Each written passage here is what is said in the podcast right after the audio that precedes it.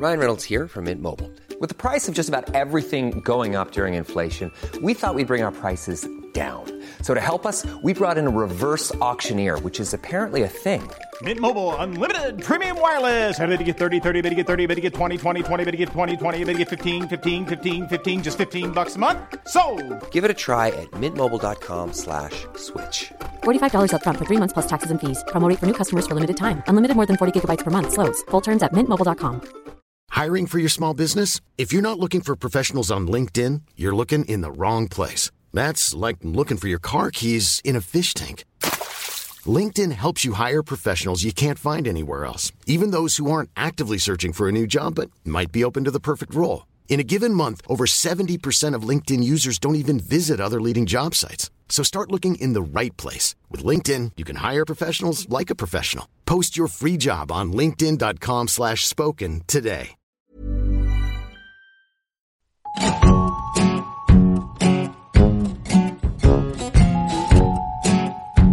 Welcome to season two of Censored. I'm Aoife Bhreatnach, a historian who reads literature to avoid real work. I'm beginning my journey into the season two blacklist with Molly Keane's Two Days in Aragon, which was published in 1942. I can't even tell you how excited I was to see Molly Keane's name on the blacklist. I was in a research library, so the dance of joy was all internal. I'm a huge Molly Keane fan and couldn't wait to read this book. And a similarly enthusiastic guest is joining me. Regan Hutchins is an independent radio producer, podcaster, and shameless Molly fan. Although Molly has her admirers, she's not one of the international superstars of Irish literature. Keane has also never been famous for being censored. Of the 11 books she wrote while censorship was in force, this was the only one that was deemed indecent or obscene. I'm pretty surprised that the censors didn't notice the lesbian plotline in her 1934 book, Devoted Ladies, because it's full of obviously gay characters. But it was never banned, and this one was. I love Molly Keane because she has a razor sharp eye for human frailty. Her big house novels are sumptuous and glorious and grand with beautiful gardens and fantastic weather. But she's ruthlessly honest while being very subtle. I could read her endlessly. This book was published under her pen name, MJ Farrell, which she used from 1926 to 1952. She stopped publishing until 1981 when she reappeared as Molly Keane, her own name, with Good Behaviour. Now, there is remarkably little booze in this book, compared to, for example, Good Behaviour, which is saturated in cocktails. The beverage of this book is strong black tea, Irish style. I wouldn't recommend adding cream to your tea, as one of the characters does in this book. In the interests of science, I tried it, and it was revolting. Cream rather than milk was old fashioned and unusual even by the 1920s when this book was set. Very strong, milky black tea, the mainstay of most Irish households, sums up this book. Whether drunk on your own in a quiet moment to refresh and collect yourself, or shared with another during a chat, tea is everything at all times. Now, I won't judge you if you feel the need for something stronger. Me and Regan were on the gin during our recording session after all. Food also has a central role in Keane's books, and you may feel a desperate need for an iced coffee cake or cress sandwiches after reading this book. Firstly, a brief plot summary. There's quite a lot going on, so I'll try and compress it. The book is set in a big house, Aragon, lived in by Mrs. Fox with her two daughters, Grania and Sylvia. Grania is indolent but sensual, while Sylvia is neat, precise, and contained. And Pigeon, an elderly eccentric relative, lives with them. But the most powerful and interesting character of the book is Nan O'Neill, who was the children's nanny and Mrs. Fox's nurse during her pregnancies. Nan is an illegitimate child of the Fox family. Her mother was a servant made pregnant by a young man of the house who roved the darkened corridors of Aragon. She minds Aunt Pigeon, the doddery, potentially embarrassing old lady, keeping her fed and housed upstairs in the old nursery. Nan's son Foley is as magnetic a personality as she is, a horseman who can charm animals, men, and women with equal ease. He's also a total ride who wears Jodhpurs really well. Most of the plot is driven by the affair between Foley and Grania, how to conceal it, and the consequences of that concealment. Enmeshed with the family drama is a political storyline because the War of Independence is underway. The British soldiers who play tennis with the Fox girls travel to the big house through a hostile landscape. Keane is sharply critical of the motives of the IRA and their collaborators, which may not have endeared her to the censors in the 40s. One IRA man is called Killer Denny because he uses or kills men and women without a qualm. The boys who won the war were important men in post independence Ireland, getting elected on the basis of their patriotic service in the 20s. So, was it politics or filth in Two Days of Aragon that incurred the censor's wrath? I worked out pretty quickly why this book was probably banned. Because Molly managed to offend the censors on page two, when she described Grania as a slut who refused eligible young men of her own class because they had no skill for love making and could hardly hold her hand. Instead, she turns to Foley O'Neill and carries on an affair in the woods and out of the way places. Grania chooses riding a Catholic horse dealer in a field instead of respectable marriage to a nice, boring Protestant boy. Worse still, Foley is the son of an illegitimate servant. Grania knows the affair is deeply transgressive and would cause great scandal, and this particular quote from page 15 is revelatory of how she herself sees it.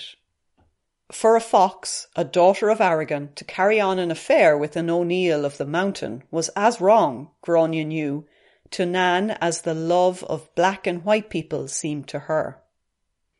It's telling that Grania sees the social gulf between herself and Foley as wide as the racial chasm between black and white people.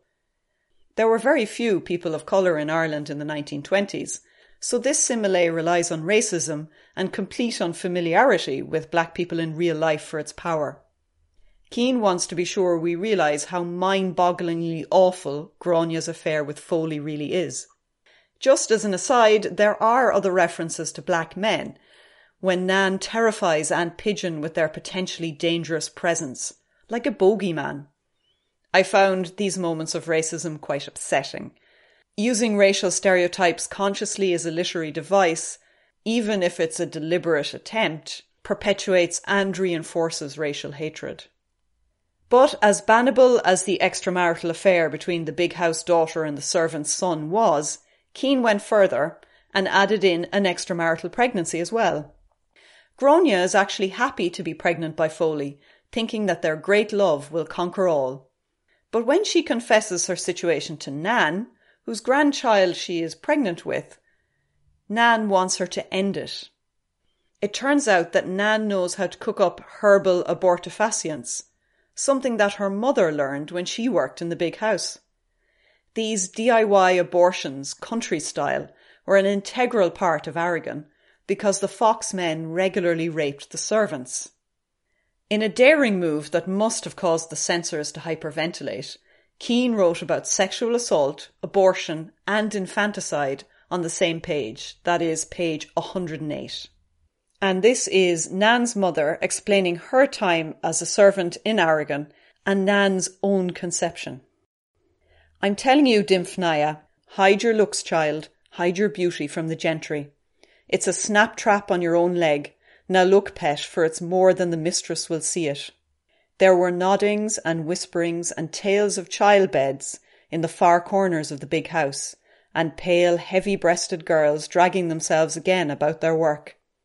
Ah, Anne Daly was a whack hand at any business like that, and the river is handy for any little things that you wouldn't want to be keeping.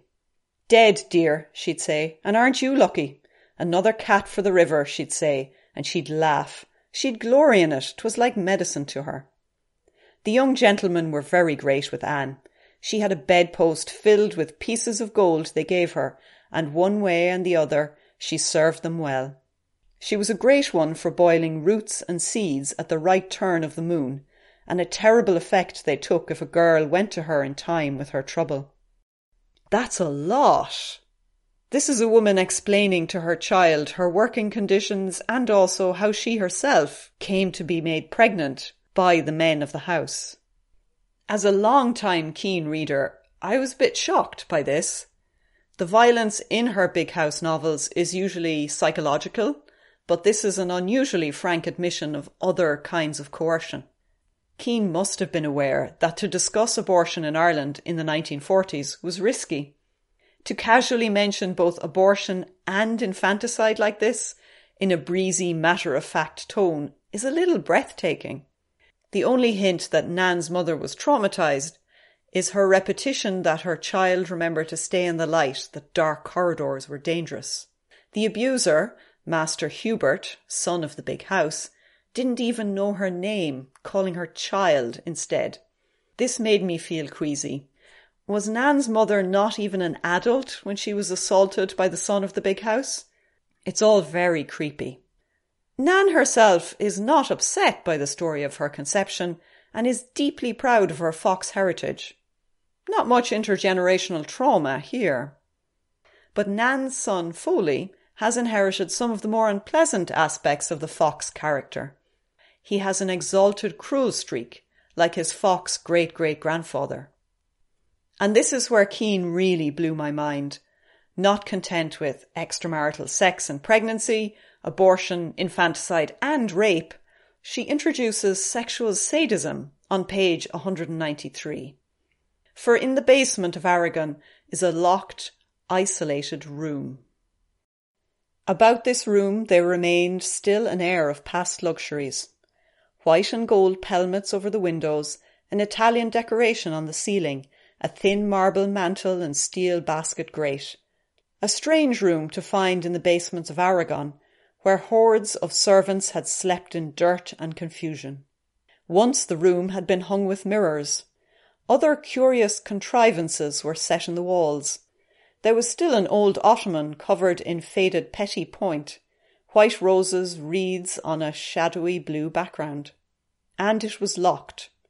It was fifty years now since anyone had opened it and closed it, sick and shuddering at a half understanding of delicate, ivy headed cutting whips and other fine and curious instruments. There's a bondage room in the basement of the big house. It's got mirrors on the walls and curious contrivances, maybe something used to fix people to the walls. This is crazy shit. I was gobsmacked Keane wrote this. She could have chosen gratuitous cruelty to small animals to explain an inherited taste for inflicting pain, but she decided to describe sexual torture? It's remarkable.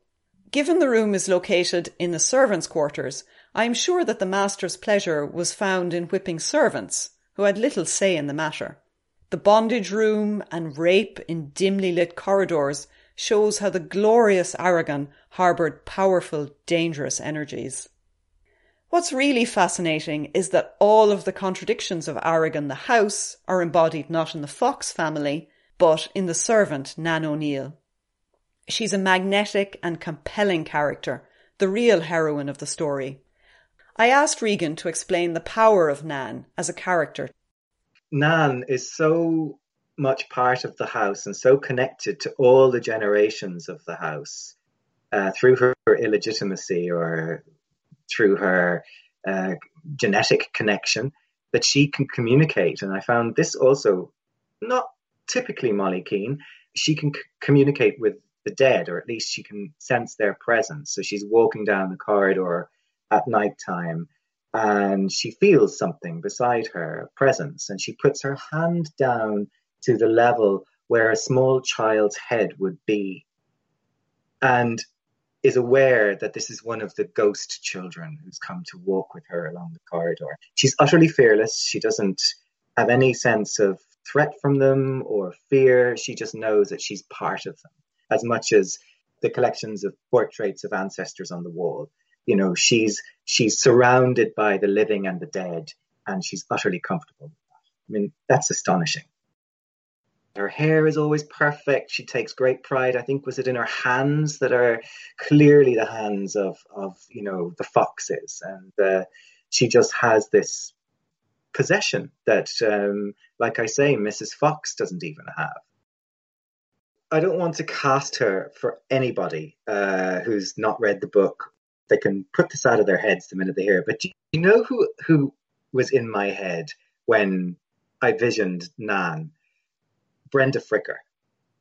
A very strong looking woman, um, maybe a little bit more glamorous than Brenda Fricker because Molly Keane keeps telling us how beautiful she is and how graceful she is.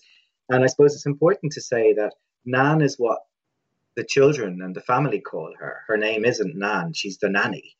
Um, but they just call her Nan. Her name is uh, Dymphnia, Dymphnia, or something like that. She's a matron, like she's the real. Like when I read it, I, I was thinking of like you know the nanny state. I was like, she's the embodiment of the nanny state. If the nanny state was a human being, it was Nan Foley. And for some reason, Brenda Fricker just appeared in my head, and I just thought, yeah, you wouldn't mess with her. There are nearly no limits to Nan's power. She single-handedly and fearlessly takes on the IRA fighters who kidnap British soldiers. She strides through the countryside, locates the caves without any trouble. She fools the boy guarding the cave into thinking she's merely someone's mother with a message, and then she knees him in the bollocks.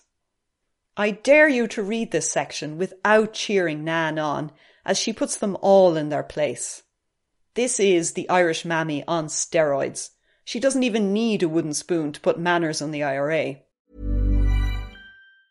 Hi, I'm DeLon Grant. And I'm Francesca Ramsey, and together we host the podcast Let Me Fix It. Each week we explore something from the past and then we pitch how to fix it for today. But forget about the past. Let's talk about the new show of the moment. DeLon, did you get a chance to watch the new Queenie trailer I sent you? How dare you send me this amazing show that took me back to every messy breakup I've ever had. Thank God I had you through my 20s. Now, you could not pay me to go back and relive those days, but thankfully, we will be living as Queenie navigates her messy 20s. The new series Queenie is now streaming on Hulu.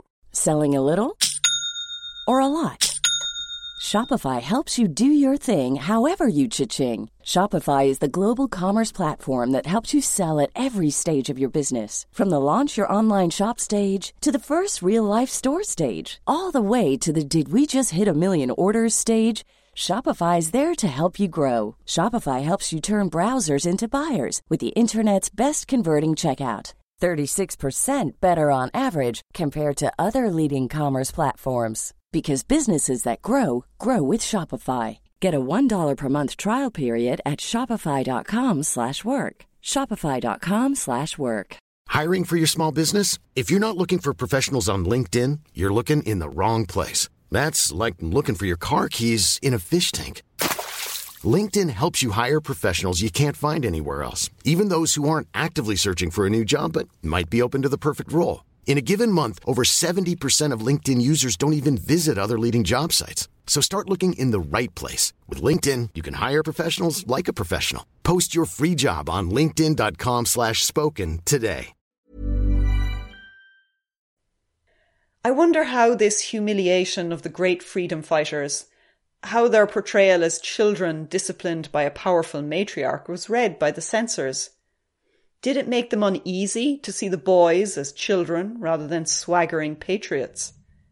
But Keane's avenging mammy in Two Days of Aragon is just one of her canon of mother figures, whether they be mammy or mama, as Regan pointed out to me. Well, I mean, she does mothers like nobody else, as far as I can tell. I mean, her mothers are just astonishing characters. And it's funny because if you hear her talking about her own mother, you know, who seemed to be a very distant character in Molly Keane's life, um, she seemed to have really little to do with her children apart from those precious hours in the drawing room before dinner, before the kids were handed back and um, that's often that time of day is often in her books when the kids are allowed into the drawing room. Um, you know, dearest mama and papa are sitting there, not talking to the kids at all, barely taking any notice of them. and the kids are generally in Molly Keane's books they're doing their best to get their the attention uh, from from their parents. So mothers are uh, a figure, and in this book, I actually felt that fostering was a theme as well because nobody seems to be taking care of their own children. Nan's child Foley, the ride, was actually brought up by his aunt Gypsy. Nan, meanwhile, was, you know, almost giving suck to the Fox's children. I mean, she would if she could. She was just so determined to be the real mother of that house. So there's a sense that she abandoned her entire her own family for to look to, to look after the other family. Um, so you do get the sense throughout the book that mothers are are kind of always they're not quite doing what they're supposed to be doing anyway. Leaving aside the great mother figure of Nan, the sibling rivalry between Grania and Sylvia is the other important thread of the narrative. Family drama is a staple of Keane's novels, but Regan is trying to persuade me to read the sisters' dynamic as something deeper. I have a little theory about them that is probably quite ridiculous. And the oldest one is very uh, prim and proper and very loyal to her class, uh, Sylvia. And the younger one, Grania, is is obviously wilder. She's having, I'd say, wonderful sex with Foley. Um, and you know she's like not as interested in the way she looks and all of that kind of stuff. And I was struck by her name, Grania, which I'm not too sure, but I didn't think would be a very common name uh, among the children of the big houses in the 1940s. And it occurred to me, foolishly maybe, that uh, they were somehow representing Ireland and England. You know, that Sylvia would be the very English character, and Grania was this more wild, wayward Irish. Uh, Irish. Well, she certainly was mixing with the Irish in a, in a way that Sylvia wouldn't dare or dream of. So I found that kind of interesting. And the book was published at a time when Ireland had declared its neutrality uh, in the Second World War, when I suspect a lot of people of Molly Keane's class um, would have would well they were sending their sons over to fight uh, for you know fight in the Second World War, but also I suspect that many of Molly Keane's uh, class would have been kind of horrified that Ireland wasn't taking any part in fighting the Germans and fascism and stuff like that. So you you you kind of yes, it was about the War of Independence. A lot of it was about England and Ireland, and you're kind of wondering is she making a comment on the early 1940s when the book was published? So the War of Independence offered Molly Keane a chance to explore Anglo-Irish relations in the context of neutrality and World War II. But where does this reading leave the all-powerful Mammy, Nan, and Foley, the stud?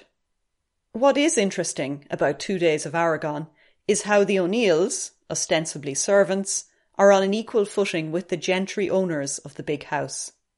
Nan exerts her power over Aunt Pigeon through food, practically starving her. The poor old lady resorts to stealing thrush and blackbird eggs for food, which is quite disgusting.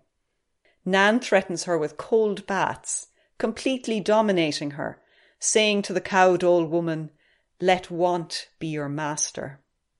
While Nan's power in Aragon is absolute, her son Foley has earned respect because of his talent with horses. As Regan observed to me, the O'Neills and the Foxes are not in a conventional master servant relationship. I suppose the interesting thing about the relationship between the servants and the, their masters is that everything in, in the book is inverted. And you have a butler called Fraser whose constant refrain is, I know my place. And he knows his place and he also knows how to completely subvert that role by breaking the rules and by you know uh, ingratiating himself with one member of the house over another and um, but he's he's he he does it all as part of I know my place that's his um, you know that's that's the most important thing for him and he despises Nan's son Foley the ride because Foley is essentially there to look after their horses and to, you know, it's a horse breeder and a trainer and all of that kind of thing. But he can be found sitting at their table, the tables of the Anglo Irish, the neighbors, the friends of the family. And he's as comfortable sitting at the table and, you know, being served by the likes of Fraser as he is shoeing their horses and teaching their young girls how to, you know, uh, sit on a saddle. And that really upsets Fraser. And I think it's interesting because it's sort of like, you know, it's the danger again. He sees it as a danger that this young fella doesn't know his place. And if you don't know your place, God knows what can happen. Keane often explored how masters and servants interacted in her big houses, but this particular book ends with the expulsion of the powerful servant figures. Foley O'Neill exiles himself to escape the wrath of the IRA and the British Army, while his mother, Nan, meets a gruesome end. We're about to spoil the ending here, but this book is 78 years old. So we think Nan is going to survive at the end when the IRA men come to set fire to the house. And we kind of know from the beginning, really, that the house is going to be destroyed in the war. Like it's not a, obviously we're spoiling it for all of your listeners, but um, that's just too bad.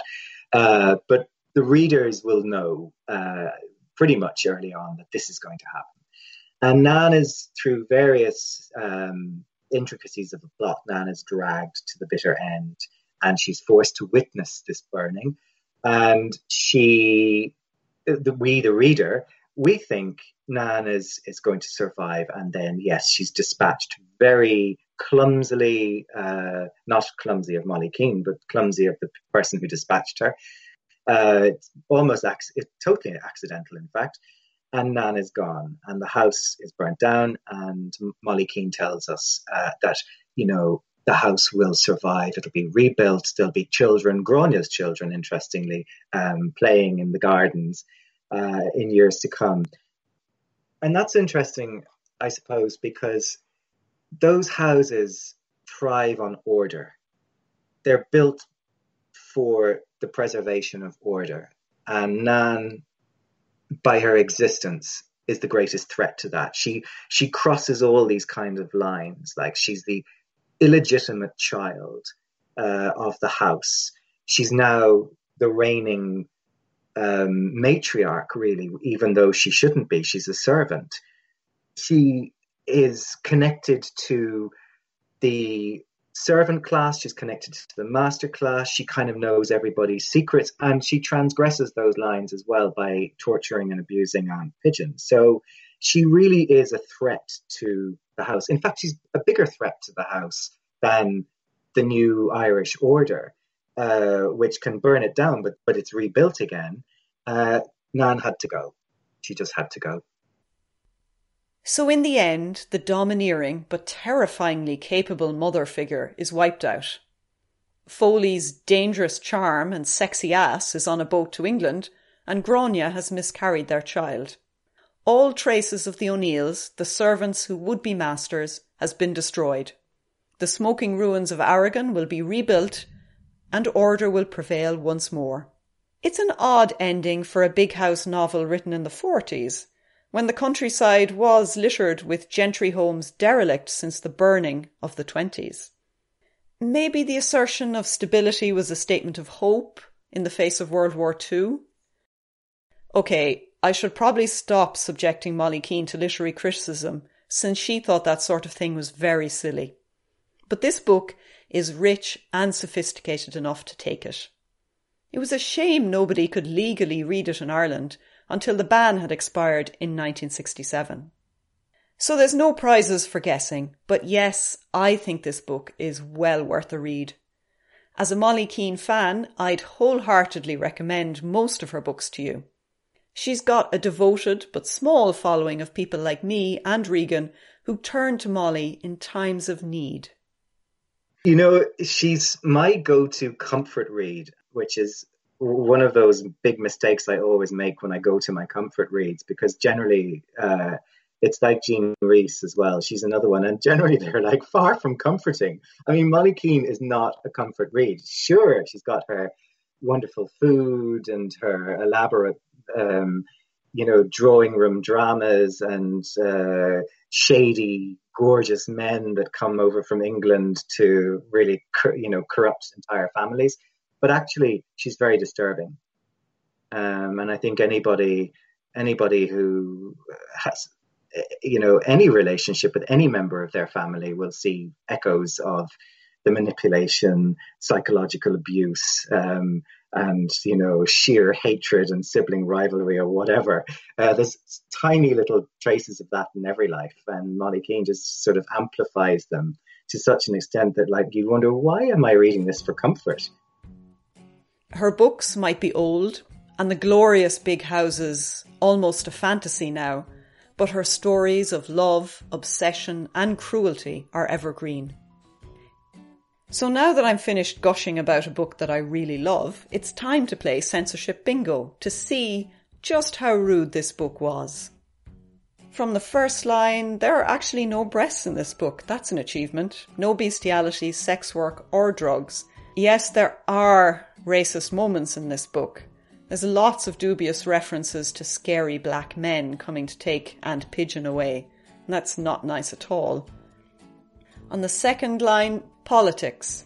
The IRA and the Anglo Irish relationship runs throughout the book, and I'm pretty convinced by Regan's theories on the sisters representing Ireland and Britain. So there is a lot of politics, especially in relation to collaboration with the IRA and how unwilling it was, and often coerced by violence.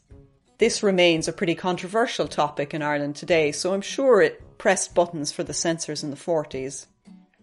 There's no swearing, there's no infidelity. There's no crime unless you count resistance to British rule. There's no genitalia. Abortion. Absolutely. Quite extraordinary references to abortion. The homemade herbal remedies being cooked up within the big house by the legendary old servant Anne Daly and Nan's learning of those. I'd imagine this sort of folk knowledge terrified Irish censors, since rural Ireland was supposed to be the heart and soul of authentic Catholic Gaelic Ireland. Drowning babies and decocting abortifacients was not the vision of Ireland they wanted. Sexual assault, yes, obviously, the abortion was needed to deal with the consequences of the sexual assault. Extramarital pregnancy, all of the servants' pregnancies by the gentry. But that's it. There is no other square on censorship bingo. There's no blasphemy, there's no graphic violence, no sex toys, no divorce or contraception. So, Two Days in Aragon scores a mere 5 out of 25. It's not a high score at all, but it's fairly typical of most of the books from season 1. By the standards of the banned books I've read so far, Two Days in Aragon is averagely rude. But the abortion references would have guaranteed a ban, even if Keane had not included rape and sexual sadism and I'm fairly sure a mammy kneeing an IRA man in the balls was pretty shocking to the censors too. Next episode's book could not be more different. Next time, I will read out the rude bits from Anais Nin's A Spy in the House of Love. Nin is most famous for her erotica. She is considered one of the first women to write erotica. Or maybe more accurately, one of the first women whose erotica was published. Surely a woman who wrote properly rude stories will score high in censorship bingo. Until then, read a banned book and give two fingers to the long dead censors. Season 2's book list is up on the website, censored.ie, but that's just a fraction of the banned list. If you want any recommendations for other banned books, I have a very, very long list of dirty books. Get in touch on Twitter at censoredpod or Instagram at Aoife if you want to learn more. Or just listen to me read out the rude bits for you, whatever floats your boat.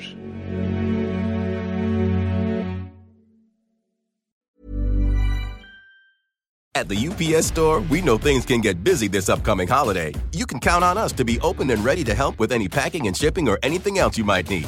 Is there anything you can't do? Um, actually, I don't have a good singing voice. the UPS. Nope. But our certified packing experts can pack and ship just about anything. At least that's good. The UPS store. Be unstoppable. Most locations are independently owned. Product services, pricing, and hours of operation may vary. See Center for details. Come in today to get your holiday goodies there on time. ACAST powers the world's best podcasts. Here's a show that we recommend. The Real Housewives is a guilty pleasure for most, but if you're looking to not feel guilty about that pleasure, tune in to Everything Iconic with me, Danny Pellegrino, where I break down all the messy moments and behind the scenes antics of Bravo's popular franchise. And on Everything Iconic, I also interview celebrity guests like Kelly Ripa, Keke Palmer, Drew Barrymore, Cameron Diaz, and more about their guilty pleasures, their past work, and so much more. So if you're pop culture obsessed and find yourself watching way too much reality TV like me, tune in to Everything Iconic with Danny Pellegrino wherever you listen to podcasts. ACAST helps creators launch, grow, and monetize their podcasts everywhere. ACAST.com.